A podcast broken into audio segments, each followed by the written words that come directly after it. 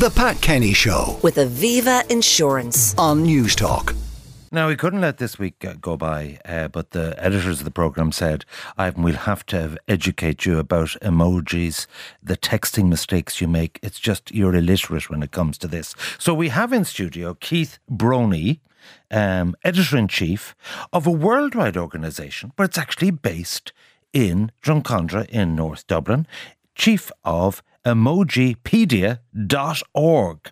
Uh, welcome to the Pat Kenny Show. Keith, first of all, tell me what is emo- emojipedia.org? So, emojipedia.org is the world's number one emoji resource. We have information on all of the various emojis you'll find across your phone and iPad's uh, emoji keyboard. We have a massive design archive of all the different emojis that existed back to 1997 from the earliest sets in Japan.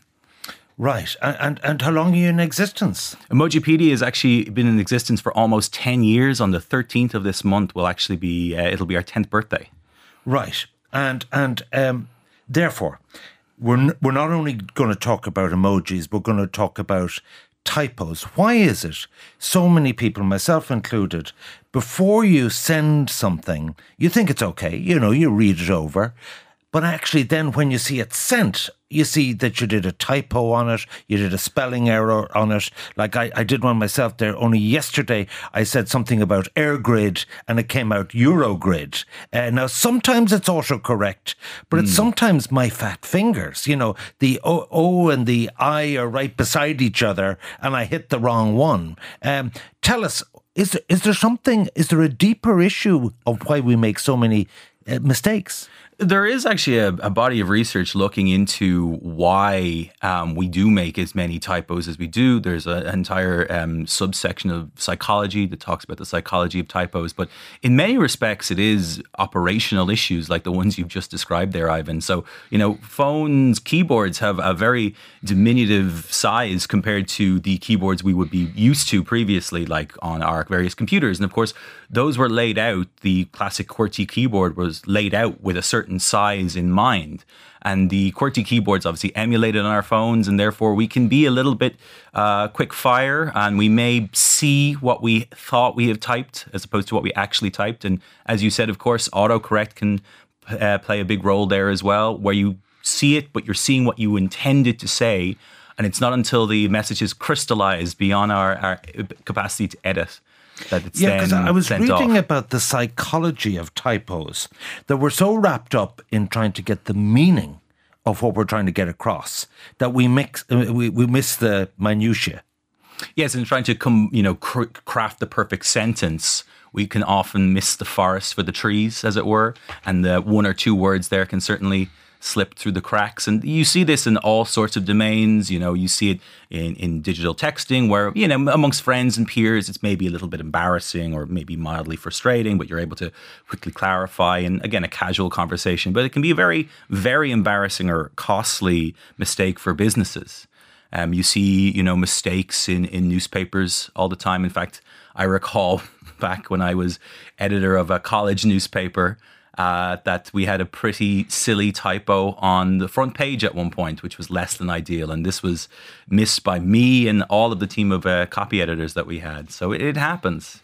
Okay, um, and and and so therefore our brains um, uh, don't pick it up necessarily the first time, and it's only when we see it in a different format or whatever. What's actually happening there? So I think it's a case of when it's gone beyond the point of review, and no longer are we in a, a heightened state of you know edit focus. That once it's done with, with the It's like you're reading a new piece of text. Exactly. It's gone from one state to another. And then almost like the snow blindness of the editing process is uh, just removed from us kind of cruelly, right? As it's been, you know, released into the ether, as it were. In the, for example, like a tweet, which up until recently couldn't be edited, or, you know, again, a, uh, a publication that's gone off to print.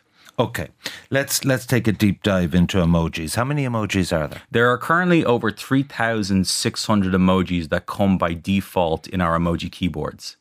The, emo- the term emoji could be used very casually to describe any kind of colorful little character on our phones, but specifically an emoji, those are the ones that we're able to place in line with text. So they can actually go alongside typos as well.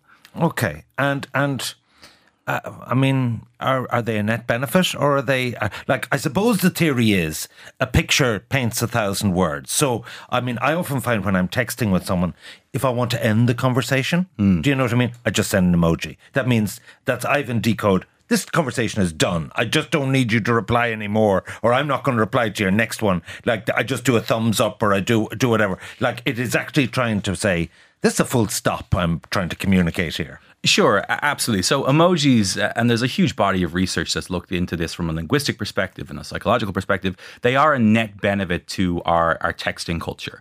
Um, uh, when we are typing messages on you know various messaging platforms or social media platforms, we're trying to emulate speech. But of course, when we're speaking, we have um, there are different vocal inflections, and then when we're speaking face to face, we have our facial expressions, our hand gestures, our body posture. All of this conveys very, very important semantic information that allows us to properly interpret the actual words that are being said. And of course, texting lacks that. And although emojis are not a one to one comparison, no one is literally crying laughing when they send the crying laughing face, they allow us to give that additional semantic information in text form.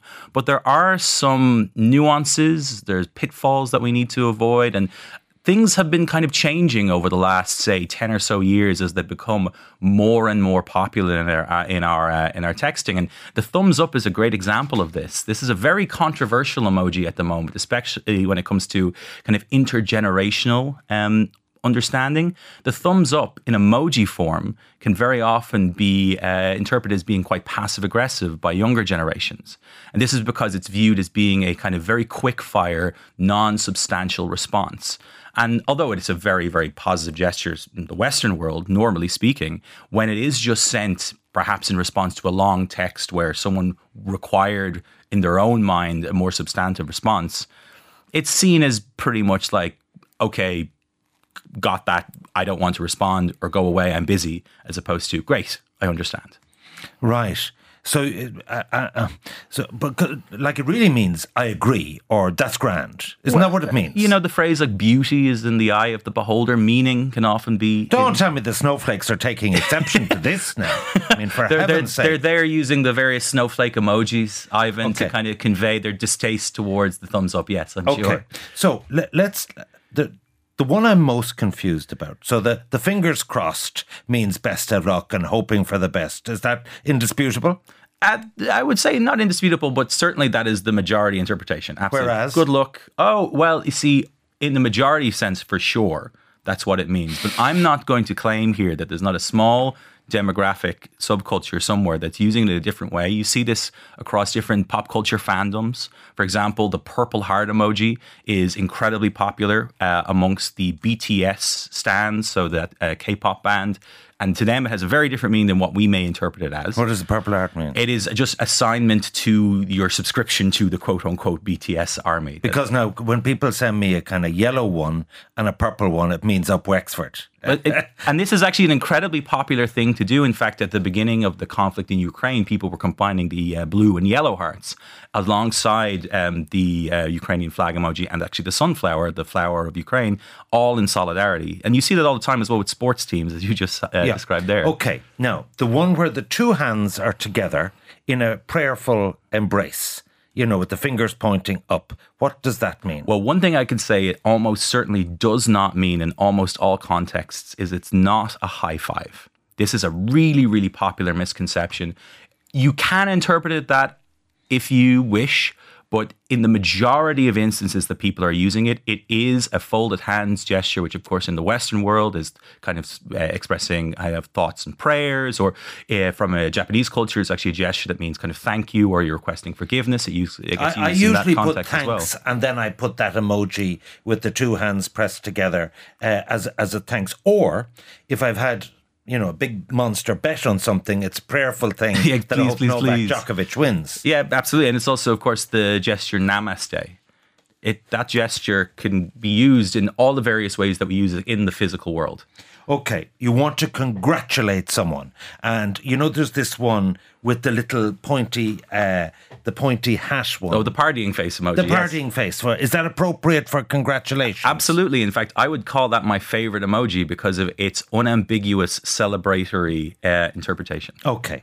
Now, the confusion between crying and uh, LOL is is is is uh, is what? LOL means In the majority of cases, it means laugh out loud. Uh, not- instead of lots of love, yes, that has been that was a debate for very, very, very many years. But and it's been concluded in favour of laugh out loud. yeah, absolutely yes. Okay, so if you want to do laugh out loud, where do you have the moisture coming from your eyes? Is it dripping at the side? Is it coming out of your mouth? Is it gushing down? I mean, there's so many options for liquids coming from your eyes and mouth. I, I'm completely confused. Sure, and you're you're you're correct. There are very very many different emoji options with all sorts of liquids coming out of all sorts of orifices. In fact, there's a one that gets popularly misinterpreted, which is a sleepy face, where there's actually a little bubble coming out of the nose as opposed to coming out of the eye. And this is an issue with emoji's diminutive size. People misinterpret that as crying when there's an alternative for crying. So, which is the right one for crying? For crying, there's two different It's the options. kind of gusher straight down, is it? You have to be careful about the gushers though,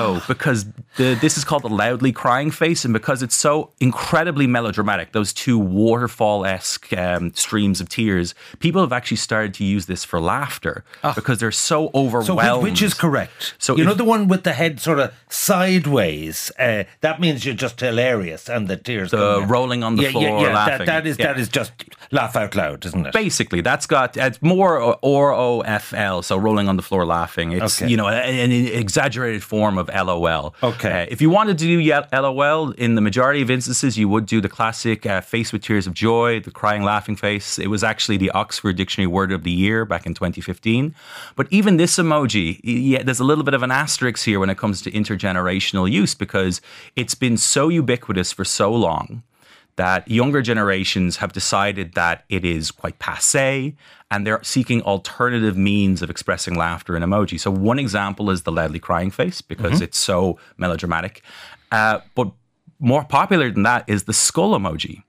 The skull does that- emoji, I thought that meant death. it does not in the majority of cases anymore, especially amongst younger This generations. is the blue top of the skull and the kind of uh, hollowed cheekbones. No, this is the one where it's literally just the skull. I think you're describing the face screaming in fear.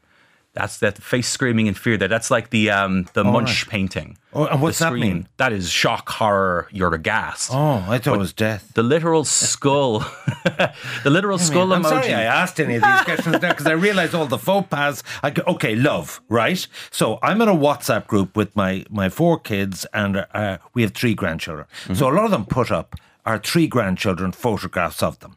So I vary between the hearts in the two eyes, uh, the full heart one, the blowing the kiss one, or the ones where there's three hearts dotted around your face. Which is the most appropriate? I think depending on the context, they're all absolutely fine. Usually, people use the one, the face with the two hearts for its eyes to respond to something visual. Uh, people would use the uh, emoji with the three hearts surrounding it to convey an inner state of contentedness. So there is subtle differences, but you're not going to veer into any major emoji faux pas when you want to express love with an emoji with a clear red heart. One thing I would say about the red heart is it's not always explicitly romantic love. The red heart, um, just on its own, You know when it's doing the pounding bit. uh, the beating heart, Yeah. bit, yeah, where it's animated on that certain means you're really you're really keen. well, you have to be careful of that because that's platform specific, and you may not have What is the most flirtatious text you can send? the flirtation. If you're, if you're completely turned on, what would you suggest? well, uh, w- without getting into any very explicit visual metaphors, certainly if you have the Oh, smiling devil face emoji, the smiling devil face emoji also, uh, can be uh, very, very flirtatious and perhaps lead to I actually don't other know that visual metaphors, shall we say. Right. If you're angry, what's the most appropriate one? So, generally speaking, people use emojis in positive emotional contexts. So, if you want to really convey how serious like there's the, the kind of orangey one with the or, sunshine face in a frown. You've got the one with the smoke coming out of your nose. Uh, those are ones I use when I'm furious. Sure. And again, those are used to convey anger. But if you are using them, I would think that in the majority of cases, people are using them very playfully. Because again, emojis are used to create a kind of playful tone in messaging, add usually positive semantic information. If you want to convey playful anger, play the uh, use the angry emojis. If you want to be very very serious, no emoji, full stop. Okay. So, Keith, if I want, other than listen to tune into the Pat Kenny Show and find out this, where can I go to get all this information? All online? of this information is on emojipedia.org. It's the world's number one emoji resource. We have a majority of definitions for every single emoji we've discussed here that we keep updating based on various different uh, digital linguistic techniques. All right. Uh, a fascinating insight into an older generation that maybe doesn't understand the dual double meaning of some of these things. Uh, uh, thank you indeed. Keith Broni, editor in chief of emojipedia.org. The Pat Kenny Show with Aviva Insurance. on News Talk.